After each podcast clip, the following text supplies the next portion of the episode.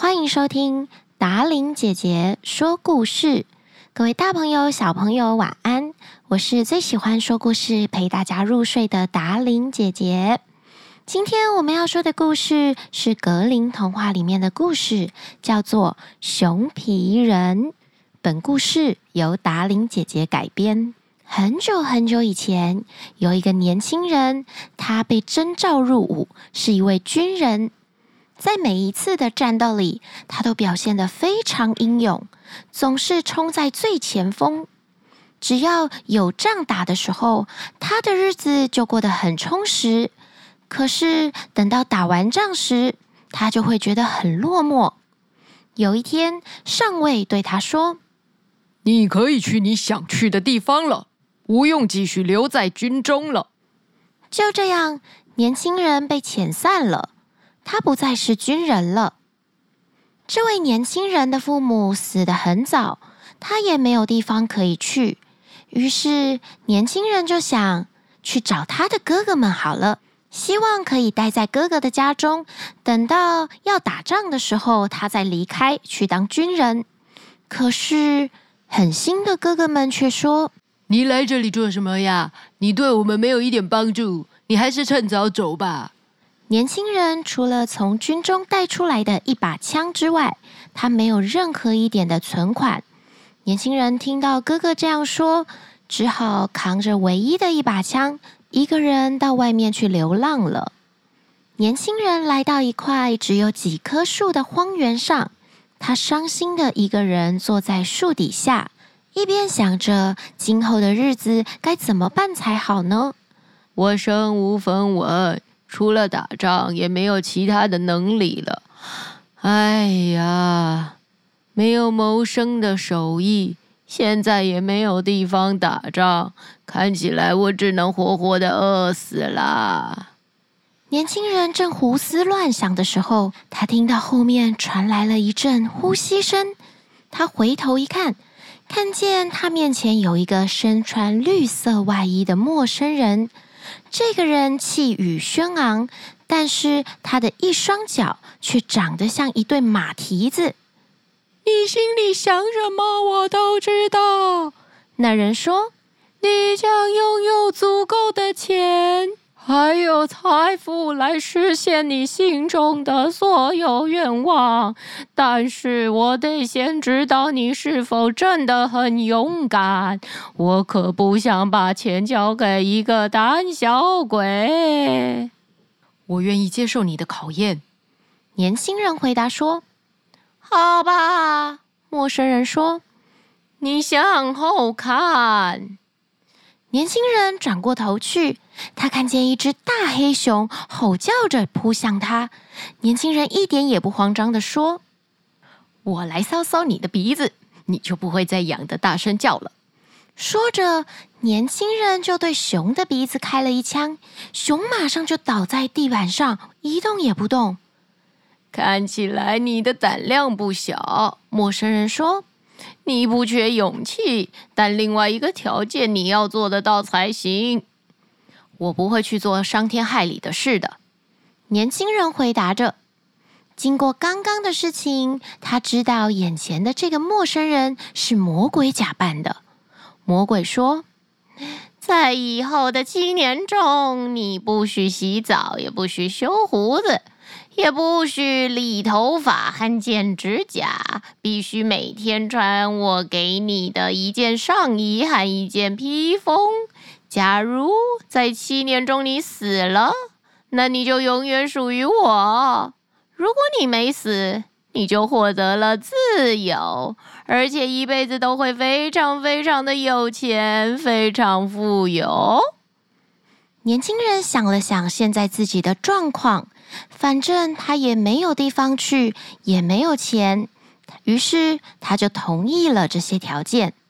魔鬼脱下了绿色外衣，递给年轻人，说道：“你只要穿上这件外衣，任何时候把手放在口袋里，你就会摸到满满的钱。”接着，魔鬼把熊皮剥下来说：“这是你的斗篷，从今天起也是你的床。你只能在这个上面睡觉，不能睡在别的床上。还有，因为你穿着这件衣服，从此以后你就叫做熊皮人。说完，魔鬼就不见了。年轻人穿上那件绿色外衣，他把手伸进口袋里，果然发现里面有很多很多的钱币。接着，他穿上熊皮，走进人群里。尽情地享受了金钱能够买到的一切。第一年，熊皮人过得不错，他的相貌也没有改变太多。可是，等到第二年，他的模样开始像个怪物了。他的脸被长长的头发遮住了，胡须像一块又粗又厚的毛毡，手指像爪子一样。脸上也积满了灰尘，就像一只真正的熊。见到他的人都被他的样子吓跑了。年轻人每到一个地方，就会施舍一些钱帮助穷人，让他们为自己祈祷，别在这七年当中死去。熊皮人为人非常的和善，所以他总是可以找到地方住宿。到了第四年的第一天，他来到了一家旅馆。店主不想让他留宿，就连马圈里也不想让他待着。旅馆的主人觉得他会吓到马，于是熊皮人就把手插进了口袋，掏出了一大把金币。店主看到以后，态度马上变得非常好，让熊皮人住进了后院的一间屋子里。不过，旅馆的主人要求熊皮人别让其他客人看见。怕毁坏了旅馆的名声，或者吓到其他客人。夜晚，熊皮人孤单的坐在屋子里，他巴不得七年快一点过去。就在这个时候，他听见从邻居屋子里传来了一阵很伤心的哭声。熊皮人很同情地推开了邻居的房门，他看见一位老人正双手抱着头痛哭着。熊皮人走上前去，然而老人却吓坏了。后来，老人听出熊皮人发出的是人的声音，不是一只熊，他才安心下来。在熊皮人耐心的劝说之下，老人才说出他悲伤的原因。原来，老人破产了，他和他的女儿们现在一点钱都没有。因为没有住宿的钱，旅馆的老板威胁要把他送到监狱里去。原来你只是为了这件事发愁啊！熊皮人说：“别担心，我有的是钱呐。”说着，年轻人就把店主叫了过来，把老人欠的钱全部都交给店主，还把一大包金币放进了老人的衣袋里。老人再也不用担心要被送到监狱。但是他不知道应该要怎么报答熊皮人。跟我到家里来吧，他对熊皮人说：“我有三个很美丽的女儿，你可以挑一个作为你的妻子。如果我告诉他们你为我们做的一切，他们一定会答应的。你的模样看上去确实有点怪，不过他们会把你弄干净的。”于是，熊皮人就跟着老人一起到他的家里。没想到，大女儿看到熊皮人的脸，就吓得要命，发出了尖叫声，以后就跑掉了。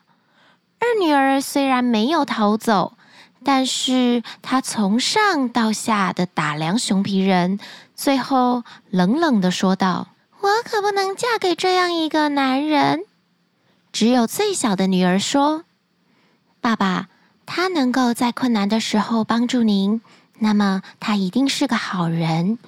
既然您已经答应把其中一个女儿嫁给他，那我们就得遵守承诺。可惜的是，儿女们不能看到熊皮人在听到这些话语后的高兴神情，因为他的脸全部都被泥垢还有头发给遮住了。熊皮人很快地从手上拿下一枚戒指，将戒指一分为二，将自己的名字还有最小女儿的名字分别写在分开的两半戒指上面。然后，熊皮人把写着自己名字的那一半送给了小女儿，再把写着女孩名字的那一半放进了自己的怀里。熊皮人请求女孩用心的保存好她的那一半。离开前，熊皮人对着女孩说：“我还需要漂泊三年。假如三年后我没有回来，那么我一定死了。你就不必等我，请向上帝帮我祈祷，保佑我到时候还活着吧。”说完这些话以后，熊皮人就离开了。以后的日子里，这个可怜的小女儿想起了自己的未婚夫，她就情不自禁地流下眼泪。善良的小女儿到底有没有机会等到熊皮人回来呢？而熊皮人可不可以撑过恶魔给他的任务，七年里都不刷牙、不洗脸、不理头发、不整理自己的外貌？敬请期待熊皮人下集。大家晚安喽！祝你们有一个美好的梦。